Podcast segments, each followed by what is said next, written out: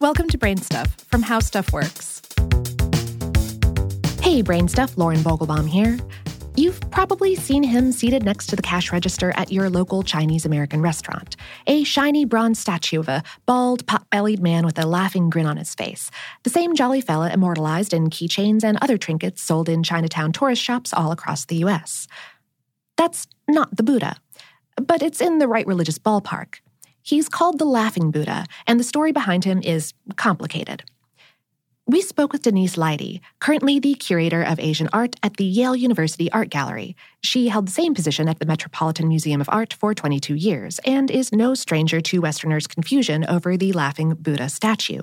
She said, in Christianity, there's this one guy, so when people see this fun guy, they think that's the Buddha, but it's not. The Buddha, in the singular, is Siddhartha Gautama. But the Buddhist religion over time has added multiple layers of deities, many of whom have multiple avatars, so it's gotten mind bogglingly complicated.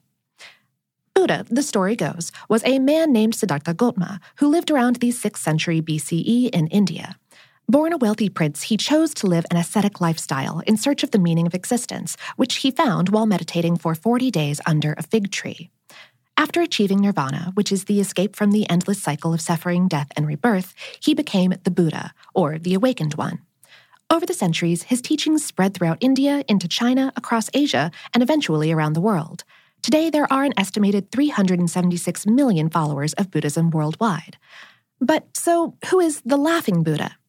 Buddhism has expanded over the millennia to include a pantheon of deities in addition to Gautama Buddha. Those include numerous bodhisattva, the term for sage like individuals who work for the enlightenment of all sentient beings. In Theravada Buddhism, practiced mainly in Southeast Asia, Gautama Buddha is only the most recent of 28 Buddhas described in holy texts. And then there are avatars, uh, humans believed to be incarnations of deities.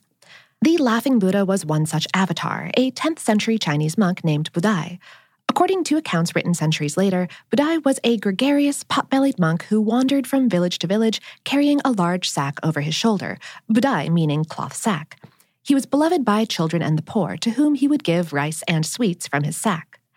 On his deathbed, Budai penned a poem in which he revealed himself as the avatar of Maitreya, a deity also known as the future Buddha.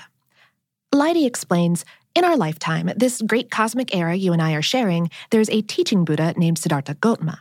The world will ultimately destroy itself, I don't know when, but when the world is reborn, Maitreya will come back as the teaching Buddha of that era. Over time, Budai became the subject of popular devotion in Zen Buddhism, both in China and Japan. His large belly and sack are believed to represent abundance, and he's included among the seven lucky gods of Japan as a harbinger of abundance and good health. At some point, he also became the patron deity of restaurants and bartenders, hence his prized location next to the cash register. Leidy isn't sure of the exact historical provenance of today's Laughing Buddha statues, but she believes the Budai imagery in Chinese art and sculpture started popping up in the 15th century. She said, as global trade begins to expand in the late 16th and 17th century, and porcelain is totally transforming global ceramics, there's probably some imagery of this guy that snuck in. It got picked up in the West, turned into the Laughing Buddha, and made into this kitschy thing that you can buy anywhere.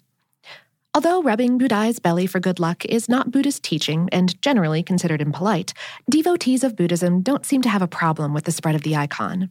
Barbara O'Brien, a journalist and Zen Buddhism student, wrote, it is indicative of Buddhism's broad tolerance of diversity that this laughing Buddha of folklore is accepted into the official practice.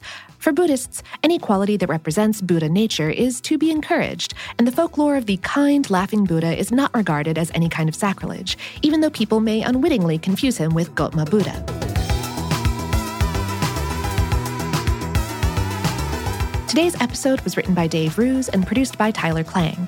You can find Brainstuff shirts and more at teepublic.com slash brainstuff. And of course, for more on this and lots of other cultural topics, visit our home planet at howstuffworks.com.